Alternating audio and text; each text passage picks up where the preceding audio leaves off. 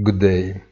The attempt of reaction in Europe fails to extend to the United States, with Wall Street that after an initial rebound and a second ineffective effort, eventually plummets once again in the afternoon to close in deep red.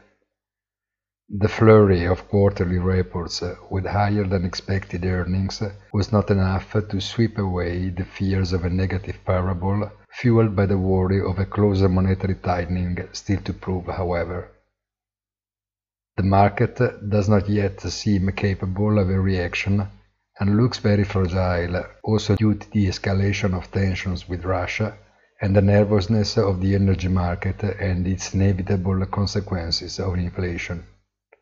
Gold gets a move on, but without persuading while investors look forward to reading the December European inflation data.